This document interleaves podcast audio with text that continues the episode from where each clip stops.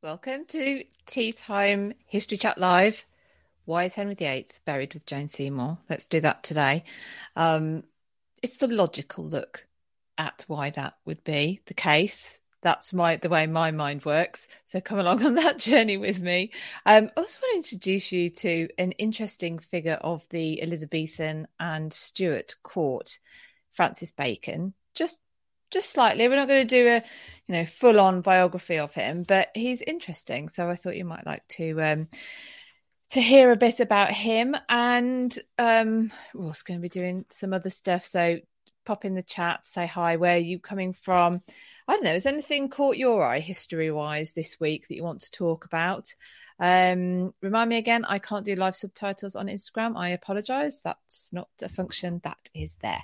Um, so um, I am streaming live on Instagram and YouTube and Facebook.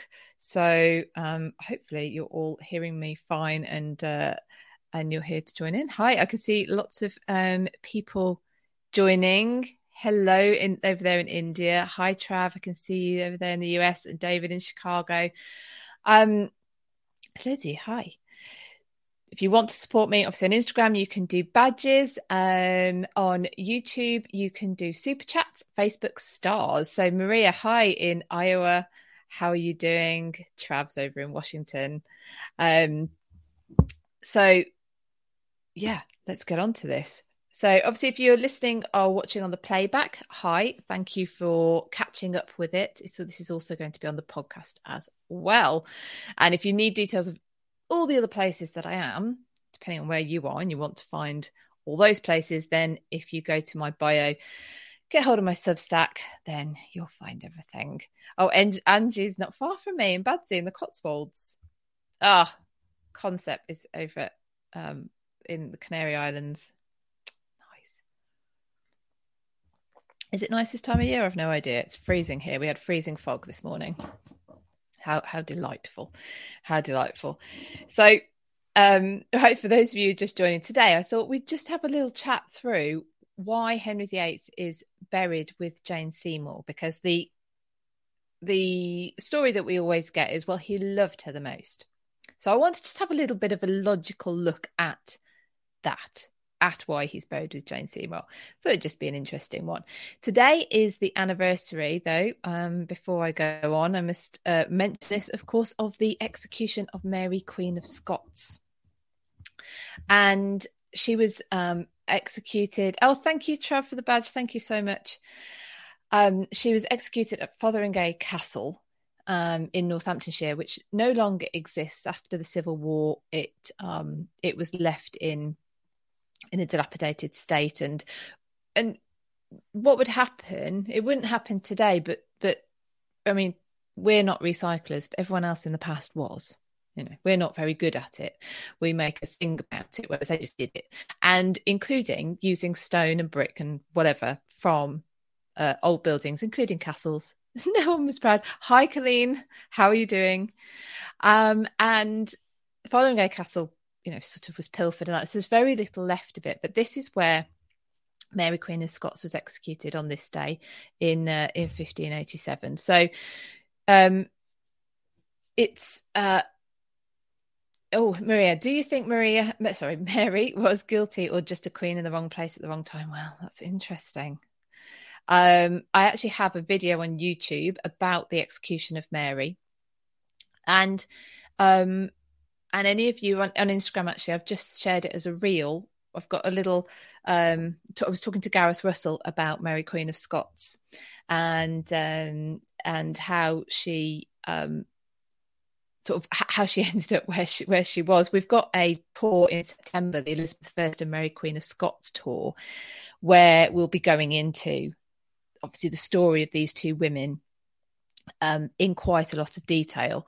And we're actually going to be visiting Peterborough Abbey, um, Peterborough Cathedral, Cathedral, so excuse me, um, where Mary Queen of Scots was was actually buried initially. And I say initially, she was executed in February. She wasn't interred until the July, and um, she, of course, was moved eventually because she's now in Westminster Abbey, which is another stop on our tour in September. Um, so you can still visit though. It's kept as as as maybe not as was, but it looks very similar to Catherine of Aragon's tomb, which is which she is still there. Um, and uh, it, it's still there in, in Peterborough, so you can you can go and see it. So we're going to see that, and we're going to see her final resting place in Westminster Abbey. Um, yes, Colleen, we get to meet Mary. Colleen is um, is going to be coming with me in September on this tour. So yeah, we get to we get to see where Mary was originally interred. Like I say, months after she was executed. So she was executed in February. She was interred in Peterborough at, with, in a Protestant ceremony. Mary, of course, died um, Catholic martyr. You know, in, in her in her own mind, at, at, at minimum, she when she took off her overgown, her kirtle was crimson red, you know, the sign of a of a martyr, and um, and uh, yeah, so she so so she's she, she, she's interred there was in a Protestant ceremony. you know, not what she would have wanted at all. Interestingly, also Catherine of Aragon, just as an aside, because she is um, uh, interred in Peterborough as well. She also didn't get the funeral that she she wanted. She um, was buried as the Dowager Princess of Wales in um, recognition of her first marriage, her marriage to Arthur Tudor, Henry VIII's eldest or elder brother. So interesting that both of the ladies who were interred there did not have a funeral that would have gone along with their wishes. Mary, in fact, wanted requested to be buried in France, either next to her first husband um, Francis or her or her mother Mary of Guise, but um, obviously that wasn't that wasn't going to be the case. And in her final resting place in Westminster Abbey, the tomb that was created for her by her son um, James I of England, James VI of Scotland, um, don't get too sentimental. He didn't do much for her when she was alive, but he did spend twice as much on her tomb as he did on the tomb of Elizabeth I, which they're not very far away from each other. They're both in the Henry VII um, chapel or the, the Lady Chapel and um, in, in sort of different side chapels. So, so we'll be going to both of those places, Peterborough and Westminster Abbey, um, as part of the tour to look into Elizabeth the story of Elizabeth and Mary, Elizabeth I and Mary Queen of Scots. Um, but in a, in a, a short answer ish, Maria, to your question, was Mary guilty or was she a queen? In, the, in can I give a short answer to this? Actually, can I give a short answer to this? Let's see. Let's have a go. Um, she was definitely getting involved in plots by the end, yes, but she had been incarcerated in England for over twenty years uh, one of her prisons, um, in inverted commas, is a castle, is Tutbury Castle, and we're going there on the tour as well because it's incredibly significant. She was there four times, and it is uh, thought that perhaps it was while she was at Tutbury that she gets involved in the Babington plot, and you have the casket letters. Um, uh, written in cipher, but um, by Mary to conspirators who effectively were going to overthrow Elizabeth, murder Elizabeth, and put Mary on the throne. But by this point, she is. She what else is she going to do? She has no, nothing as her situation is just getting worse and worse and worse. Um, there is no way out. So um, I'm not sure I would be any better in that situation. I may well have plotted a lot earlier on. I don't know. uh, who knows? But um, so I think yes, she was guilty whether you know, but with a lot of extenuating circumstances. Um, that was a long time to be incarcerated. She was incredibly ill as well. So, excuse me, just having a sip of my tea. I hope you all have a suitable drink. Trav says, I can see why she became involved. I think it's understandable to want freedom after being a prisoner for so long. A prisoner for so long, and yeah, like no way out. I say, say quite flippantly, her son wasn't trying to get her out either. Um, so yeah, what was what what's a girl to do? What's a girl to do? But um, plot maybe. So in, it's it's an it's an incredibly interesting story, one that I think we're all very well very drawn to. Um, uh, now, before I go on, I just want to give um, my new patron a shout out. Chris has joined Patreon this week. So, any of you who are interested, um, we've got, well, actually, there's a few reasons at the moment to get involved. So, we've just started book club. We're reading Gareth Russell's book about the Titanic, the sinking of the Titanic and the end of the Edwardian era. Our book club meeting is on the 19th of March. So even if you're not joined at the moment, you've got time to join and come to the meeting and then we'll start on our next book anyway so you'll be you'll have a chance to do that so it's not a it's not a barrier to joining um plus i'll tell you now why don't we do this now so i've been talking about the tours that we've got on or one of the tours that we've got on this year uh, in September. But one of uh, my most most pop- most popular tours is the Anne Boleyn tour in May. Every May, we do the Anne Boleyn tour, and it includes uh, we'll stay at Hever for the entire time. We um, we have speakers. I have literally this morning just been uh, chatting to Tracy Borman, who has confirmed she will be on that tour.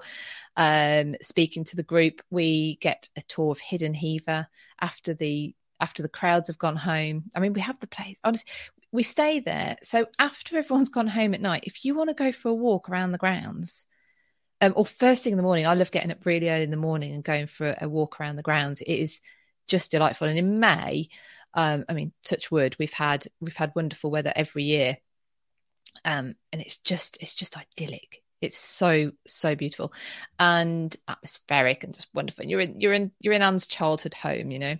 Um, but we also go to Hampton Court Palace and um, and the Tower of London. We go to the Tower of London on the anniversary of Anne's execution, so the 19th of May.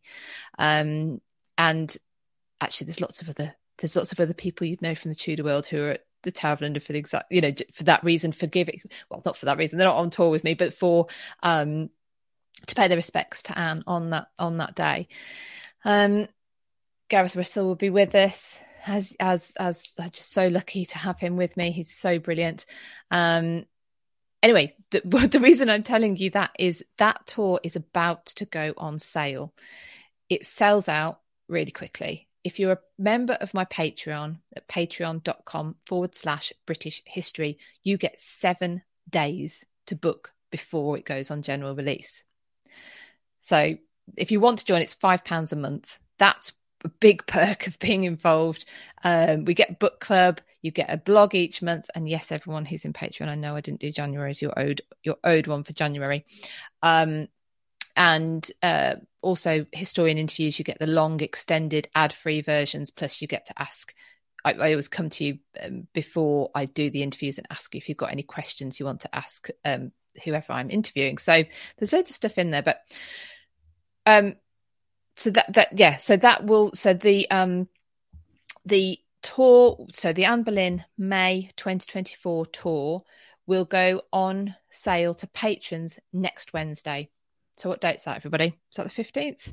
And then the following Wednesday, it'll go on general release. So um, if you're absolutely desperate to be on that tour, I would suggest becoming a patron, but obviously I would because I think it's fun. And anyway, we're having a lot of fun in there.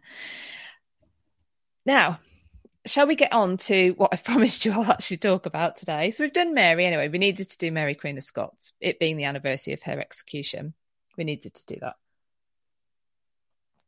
But I did promise you today, as well as the announcement, which I've just done also, that we would talk about why Henry is buried with Jane Seymour. And I did a video on this in 2018. 2018, I did lives. I did one live. I really wish I'd carried on. Anyway, um, I've been doing it for a couple of years since.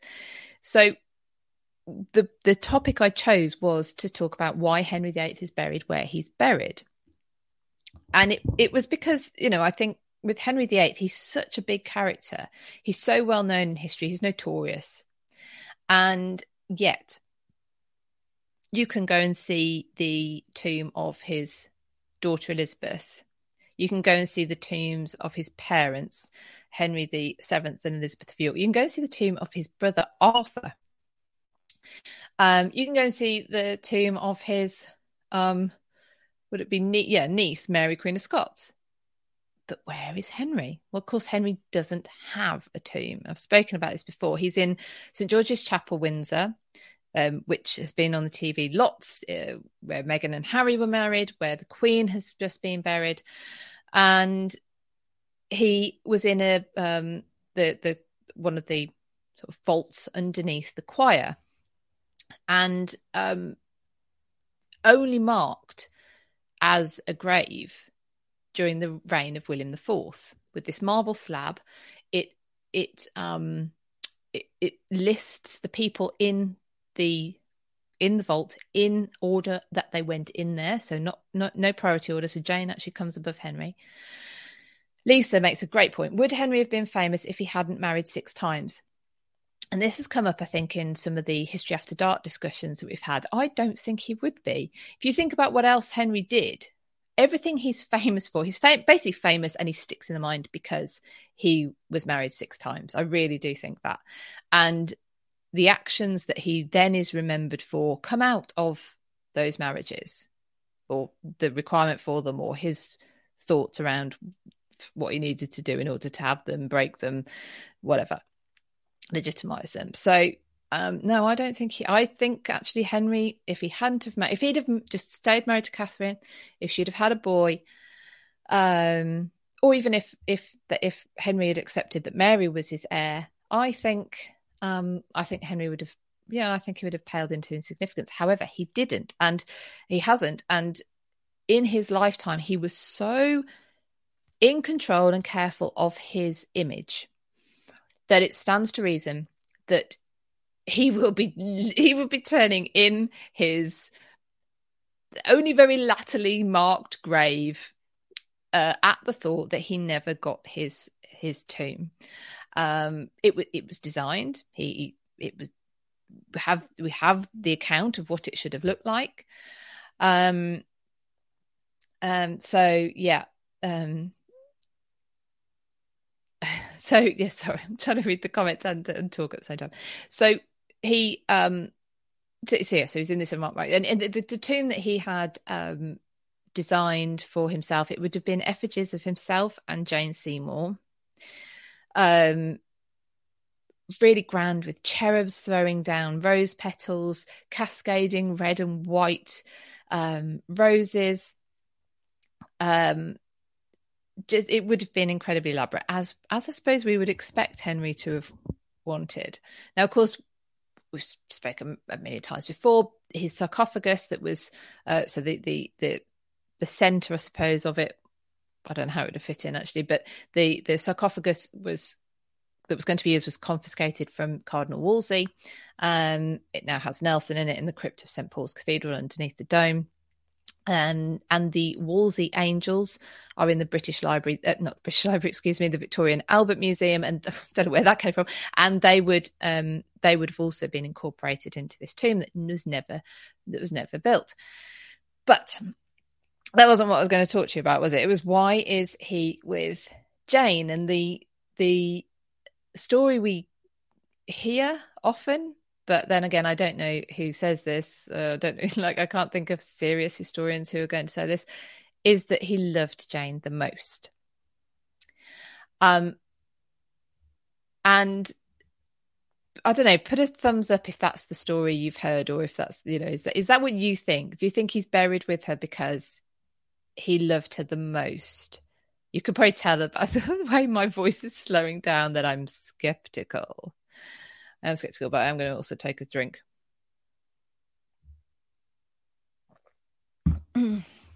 because we're, um, yeah, so we're given this narrative. Now, of course, Jane is the only wife of the six to give him a son.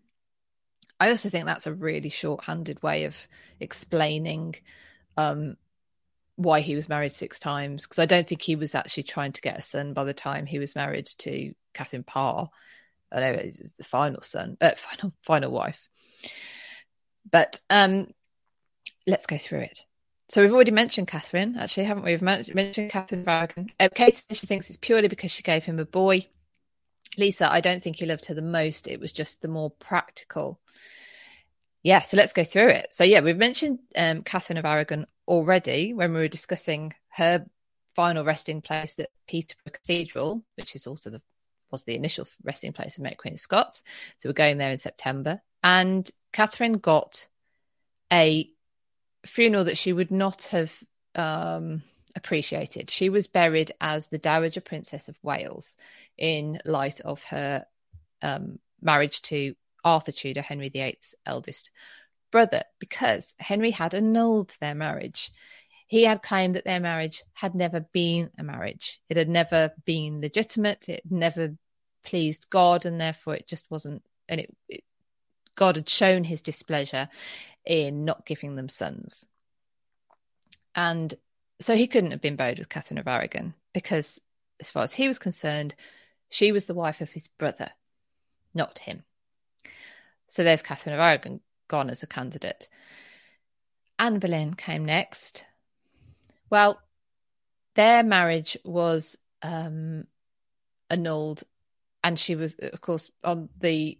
Uh, she she's um, accused and found guilty on trumped up charges of treason, of imagining the king's death, effectively, and of um, committing adultery, although that wasn't technically treasonous. Imagining the king's death was, which, by the way, Henry didn't bring in. That that had been in the treason laws right from, I think, right from back to the 1351 Act. I always thought he'd added it. He didn't add it. Um, so, um, uh, else have I got vagina? No, he definitely wouldn't like to be buried with the ones he yeah, he he divorced or beheaded. Indeed. Um, let's have a look. What else we've got here, Lisa? If Henry didn't recognise his marriage of Catherine Aragon, I wonder why he spent so much time trying to divorce her. Well, he was trying to annul the marriage. That is what he was trying to do. We we simplify it to divorce, but it technically it wasn't. It was an annulment. Um, Jenna, I think the reason he chose to be buried with her was because she gave birth to Edward, but also because Henry went into deep depression after her death um, and he didn't have time enough to tire of her. Well, that's a very interesting point. Um, she also kept her mouth shut. I really wonder. Sorry, let me finish Anne, and then we'll get on to we'll on to Jane. Actually, um, we'll go on to Jane at the end probably. But yeah, so so so he so when he um uh so, so of course he can't be married with Anne. Anne has been um beheaded and buried uh, in under the floor of St Peter ad Vincula, and um, as a, as a as a traitor, as imagining his death. You know, this is this is bad. I mean, he, he literally he, he gets he gets betrothed to Jane Seymour the day after um Anne is executed. He sends word to Jane on the morning of Anne's execution um, that he will be sending word to her later on. Uh, like Jane is not uh, I don't think a particularly innocent party in all this, or not certainly not a benign party in in this. And um, so, so yeah, so we'll come we'll come back to we'll come back to Jane. We'll we'll conclude with Jane because then of course you've got Anne of Cleves, his fourth wife. She's still alive when he dies, and um, is I mean they were they were their marriage was annulled as well at six months. Remained very close friends. Um, uh, Natalie, do you think he sent word to Jane to humiliate Anne? I don't know that it would have been, he would have known that it would be public. Um, I don't think he would have known that it would have been public or that she would ever have known about it. Um, right, then you have Catherine Howard. Catherine Howard, of course, um, is also beheaded for committing adultery um, against the king. Um, they managed to make up laws and stuff as well to to get to get other people executed at the same time. So she is also buried um, in the chapel of St Peter ad Vincula. And then, of course, you have Catherine Parr at the end. Well, she is she also outlives him. she she uh, she's still alive when he dies. So logically, it has to be Jane. It has to be Jane. Like people in the comments, she gave him a son and there is a um, there is a large element of remembering Henry is still only the second Tudor monarch. This, you know, in, relative to if you think the Plantagenets that came before them that had 400 years on the throne, this is a fledgling dynasty still. Yeah, you probably can't even call it a dynasty, can you? If there's only been two, I don't know. Um, so if um, uh, sorry, Jenna's just saying Henry, um, Henry travelled by barge to see Jane. Mm. Yeah, I can't remember where Jane was and where he was, so I'm not sure the route. Obviously, it would have been on the Thames though, so yeah. Um, so so so there's a big element of right. I have been your rightful king. Uh, remember that the, the Tudors and who who else? I mean, everyone still today knows the power of imagery, and so um, a tomb which shows, you know, the, the cherubs and the um, you're gonna have masses said here every day, multiple times a day. You know, this is the rightful king. So of course, their son is should be, even though he's only nine years old, the undisputed heir. He's it. He's it. There is no question. You know, and this is all part of this this um, image making, this propaganda to say, you know, we're done. This is it. It's uh, it's sorted. This is a succession. Uh, it doesn't matter that he's only nine years old. He's Henry VIII's son. His marriage to Jane Seymour was completely and utterly legitimate, etc., etc. So there you go. But I do think he'd be really annoyed that he's still in the in the vault underneath the choir at St George's Chapel, Windsor. Hi, Monica. How are you? Watching on Facebook. So, um, yeah. So, I, I sorry, I think I missed a few questions there. If you ask me a question and I haven't answered it, please feel free to um to pop it in again. Let me see if I can find where it was. Hi, Maria. How are you doing? Um, do I think Catherine lied about um, his her relationship with Arthur? Um,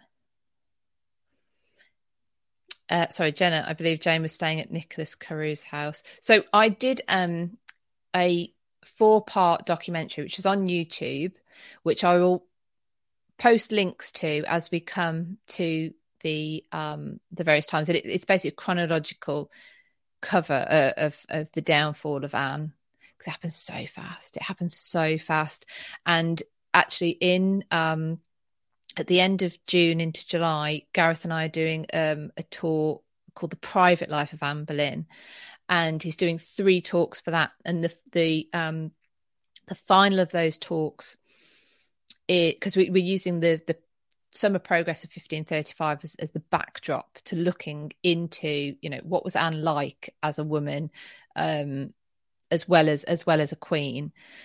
And his final talk our final talk is about um what happened basically. Like w- what was the build up what was the setup? How was this how how when she's looking at her happiest and her most um stable and control you know in her position um in 1535 by the next may middle of the next may she's gone you know.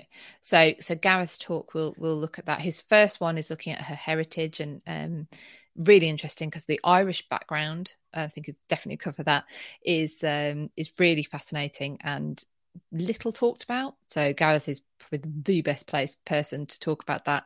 And then in the middle, we're going to talk about the good years, the sort of 1533 to 1535. Uh, sorry, we, him in his talk. So um, we've still got some spaces on that tour. So if you're interested in that one, um, you can find all the details for that if you follow the link in my bio or go to britishhistorytours.com. So, and like I say, if you're interested in the Boleyn tour, which is the one I do every May, that is going to be released to members of my Patreon, patreon.com forward slash British history, um, next Wednesday, and it will go on general release the Wednesday after. So there you go. There you go. How are you doing, everyone? We're half an hour in. And I wanted to mention to you today about someone I, I don't I'm trying to I, I, thought maybe each week I'll do with um cover somebody with you who's just of interest. Maybe I'll do it every week maybe I'll do it every few weeks. I haven't decided yet. Um but I wanted to talk about someone called um Francis Bacon today because that's a name that I thought well I, I know that name. I know that name. Now I know him actually it turns out from various different stories that I hadn't pieced together is the same person. Um, so you may have heard of his his father, Sir Nicholas Bacon, because he was um, Lord Privy Seal, I think it was. Um, sorry, keep well, yeah, Lord Keeper of the Great Seal for Elizabeth I. And he was married twice, and from his second marriage to an incredible lady um, uh, called Anne, Anne Cooke, I think her maiden name was. Um, so his second marriage to her, they had two sons, and Francis Bacon was the youngest of those two sons. So the youngest of, I think, seven children, and the youngest of the the the, the brothers by um, Nicholas Bacon's second wife. Um, and he is kind of I don't know if he's I don't know how many people refer to him. He's kind of like the father of like the, the, the I'm going to say the scientific method because that's what that's what it's called, but this um, approach to science that says keep trying to prove it wrong. This is my layman's terms, but he's the one he, you know, and he, incredibly religious as well. He was his mother was a um, a Puritan, and even though um, um, she was she yeah she was a Puritan, um, but they were so they're very much actually against the Catholicism. Although his mother on the death of Edward VI, Anne Bacon rode to Kenninghall, where Mary I was, to pledge allegiance. I think this lady might be savvy. Yes. She was also incredibly, um, incredibly well educated. Her father um, was the tutor to Edward VI, and he, he was a humanist scholar. He believed that all his children should get a high level of education. Um, whether oh sorry, I've missed comments. Whether he were sorry, whether they were boys or girls, and and Anne Cooke, so Francis Bacon's mother, spoke was it five or six different languages, and that led into some of her later work. She was a, she became a translator of works. Um, she was also a lady in waiting um, to Mary. Um, and uh, sorry to Elizabeth um, the first. So she was um, she she was she was she's an interesting character. So I was looking into Francis Bacon, but his her, his mother is incredibly interesting. Um, now, um, yeah, sorry. So you, so you got so you, so you got Francis Bacon. His dad's Nicholas Bacon. Dad, his father's Nicholas Bacon, uh, keeper of the Great Seal um, for Elizabeth the First. Uh, his mother is a lady in waiting to Elizabeth I, and his uncle is um, Lord Burghley, William Cecil. So he's very well connected.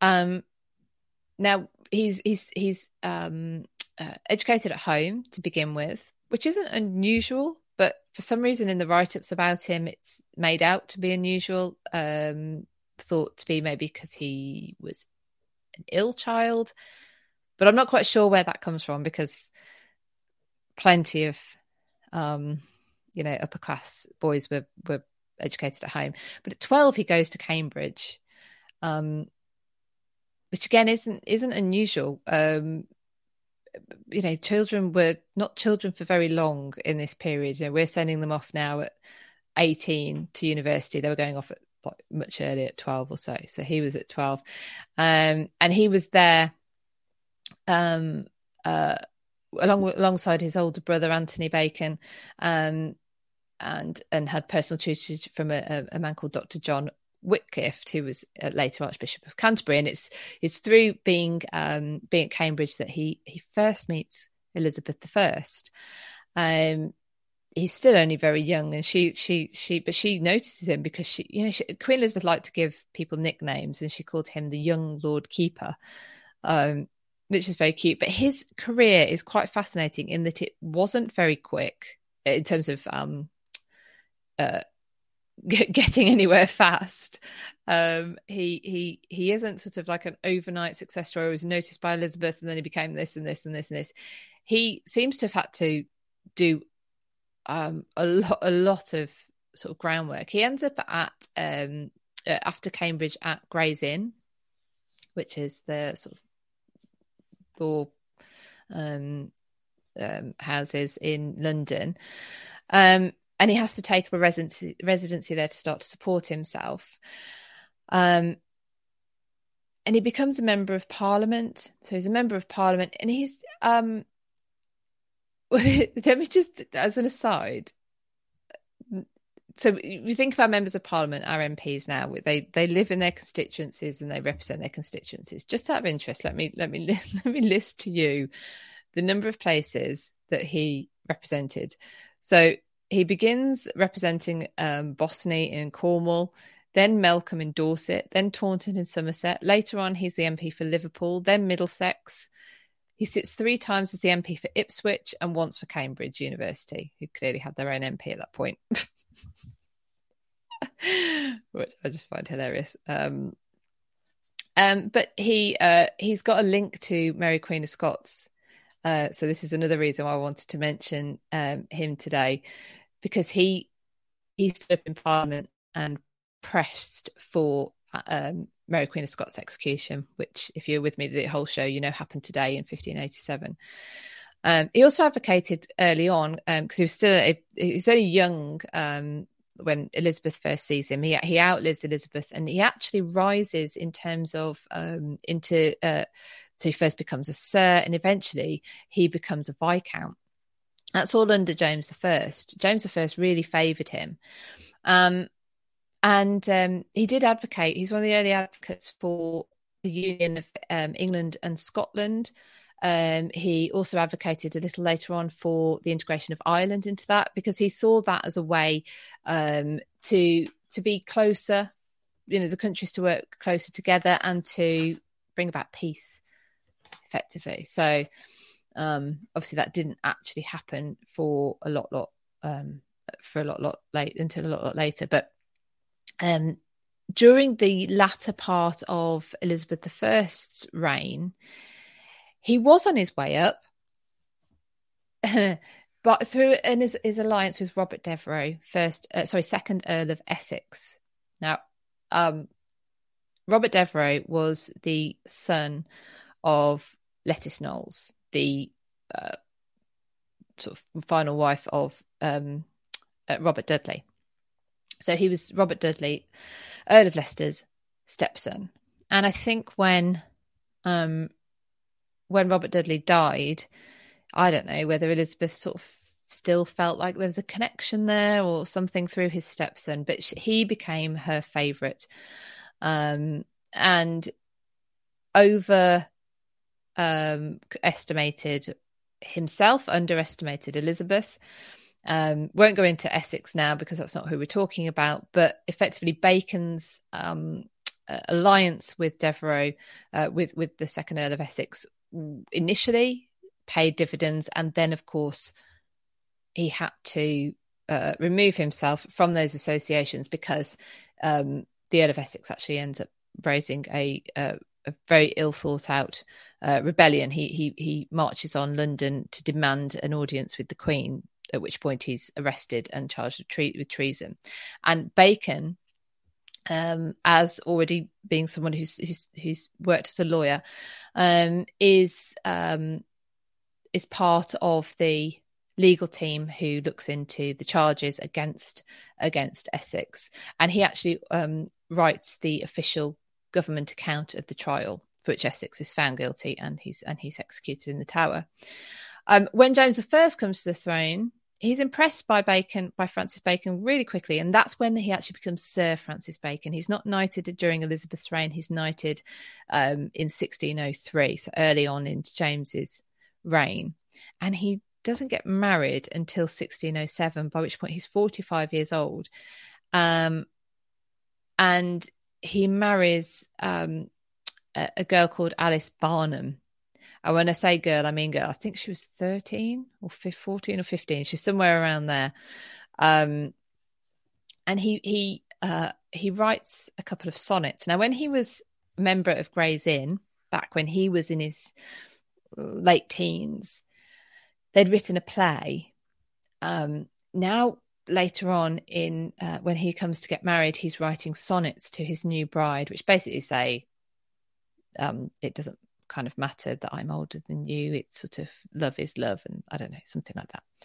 I think it was supposed to be reassuring for her. They they didn't really ever get on. I don't think she ends up with.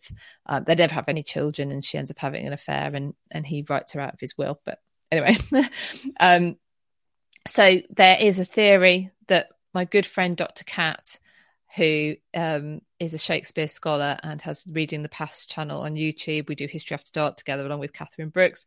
Um, Kat's told me to steer clear of this next bit, which is which is that people have put Francis Bacon forward as a possible candidate for writing some of Shakespeare's works. So I'm going to say on the matter. Apparently, not getting involved. Not getting involved. Not my circus, not my monkeys. but yeah, so um apparently. But anyway, he he clearly wrote some works because it doesn't mean that only Shakespeare could write, and therefore it doesn't mean that everything that was written means that someone else was Shakespeare. So there you go. Um, so yeah, so he rises up anyway in in the uh, uh, during the, reign of of James the First. Um, he'd had the position of um, the clerkship of the Star Chamber, which was the the court which which sat within Westminster Palace um, from the end of um, Elizabeth's reign through to yeah, not my monkey, um, to uh, to much later where he took up the position, but it was kind of a position in promise, so he was getting the salary of it. Francis dogged by debt for most of his adult life. Um, his father had died uh, unexpectedly and hadn't basically sorted out the inheritance. so mm, awkward. Um, so yeah, so he so he was he got this um this position. This is one of the positions. Oh, thank you for the badge, Chrissy. Much much appreciated. Um, yes, if anyone wants to support me with badges on Instagram, very much, um, very grateful. Stars on Facebook or super chats on YouTube. Um, you can also join my Patreon. I don't know if I mentioned it. that really helps me as well, and hopefully you. So um, he's he's actually made. T- now I haven't looked into this, but he's made temporary regent for a month during James the um, James the First reign in 1617 um, and he's he's made lord chancellor in 1618 so he really does rise up um, during the reign of uh, james I. but where is there to go?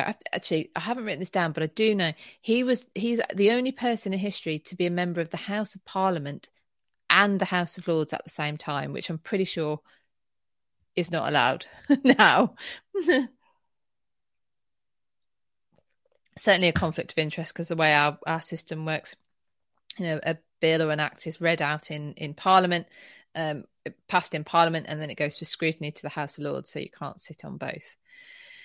But he, um, his public career ended catastrophically in 1621. So Francis, he'd fallen into debt, but like I said, debt had dogged him throughout his life, um, and he was he was um, uh, charged with 23 counts of um, corruption. Now, this is a time where you could technically say bribes were being given, donations were being given. Um, they're given to political parties now. So let's, you know, this is something that's it's kind of a time immemorial. Thank you, thank you very much, Patrick, for the badge. Really appreciate it. Um, but if someone wants to make an issue of it, they can, and they did with Francis Bacon he was sentenced um, to imprisonment in the Tower and fined, which I always think is bizarre. If someone's in debt to fine them, but that's clearly they wanted to destroy him, and he was fined forty thousand pounds. This is in sixteen twenty one.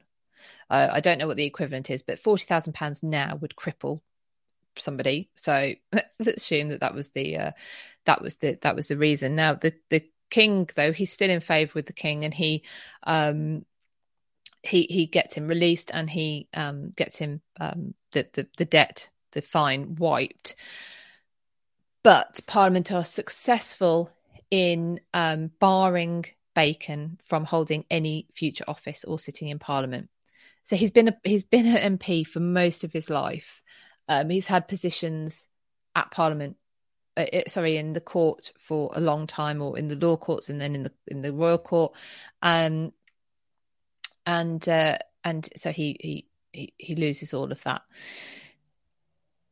But he has a very interesting death. This is the other story that I said. I already realised I knew it, didn't didn't match it to the same person. But before we go on to that, I just want to mention the scientific method because this is he is seen as now he he wouldn't have called it the scientific method. I'm not quite sure what what he would have called it. They, they didn't really call it science; it was natural philosophy, I think it was at the time. Um, the idea that let's not take sort of um, inherited truths for granted.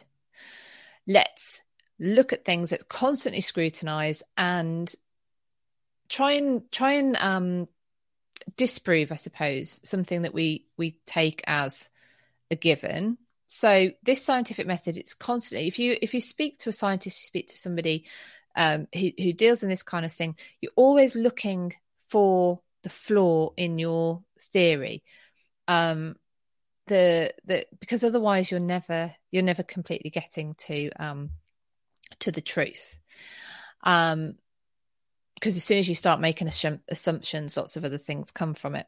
So he's he's basically the father of that. He's also interested in the weather, by the way. He's one of the first people to say, uh, well, here I'm presuming other places in the world this happened, but can't we just look at the coming, look at the weather patterns, watch them, record them, and then try and uh, predict the weather from them?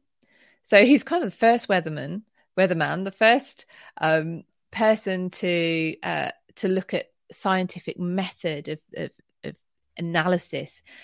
Um, so so you might have heard from him for that reason, but clearly he's got this mind of um, of interest, of intrigue, in looking at things, and so this this is what leads to his death eventually in a very bizarre way. Which let's go, let's do this. It's fun it's well, it's not fun because he dies, but um, it's it's if you're going to die. Anyway, let's get on to it. 1626, he's traveling um to London and it's snowing, and goodness knows how, but he gets this idea that the cold could preserve meat. Now, at a time where you're salting, um, I don't know if any of you, if you're not of sort of British heritage. Um, and I, I, don't know about the continent, but we we have a heritage of salting our food, salting our meat, because that was how we preserved it. So you find we have a lot. It's less now, but we used to be a lot of salt in our in our sort of traditional cooking. And it's because we used to. That's our method of preservation. Francis Bacon decides. Um, it's a little bit ironic the name, isn't it? Um, could the cold preserve meat? And so he has this idea. He gets the carriage that he's in to stop and he buys a chicken off a local woman. She prepares it, guts it for him, and he stuffs it with snow. Good idea.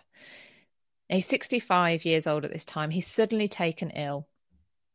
Um, and he ends up at his, his friend the of Arundel's house, and he actually dies there on the 9th of April. Um, so this is 1626 and um, he has no heirs. But anyway, so he, but he's he's um, he says something about so he, we, we don't know whether he died of pneumonia or a um, infection, perhaps from um, uh, messing around with with uncooked chicken. Um, but he um he basically says to his friend um, in a final letter that he doesn't realize is going to be his final letter that the experiment had worked very well.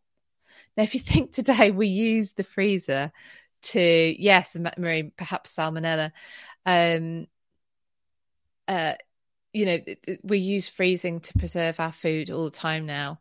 Um, Francis Bacon literally died doing that first experiment. Um, Yes, Mayfair Forest Witch. Amazing that it took us this long to work it out. Yeah. Um, Jenna says the American pioneers also use salt to preserve their meat, presumably because it, yeah, so maybe it's a European thing. And Maria, yeah, salmonella maybe. Um, he was walking about with a raw chicken. yeah, exactly. exactly. But anyway, I think he's fascinating. I think he's fascinating. And I didn't want to do a full bio on him, but just maybe prick your interest so that you might go off and um, and look a bit into him. Because I think he's um he's very, very interesting.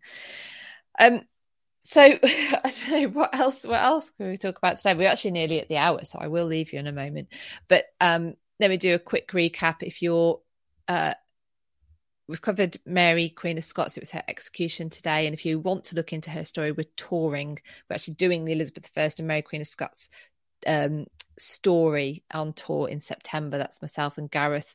We're going from the 10th till the 15th of September.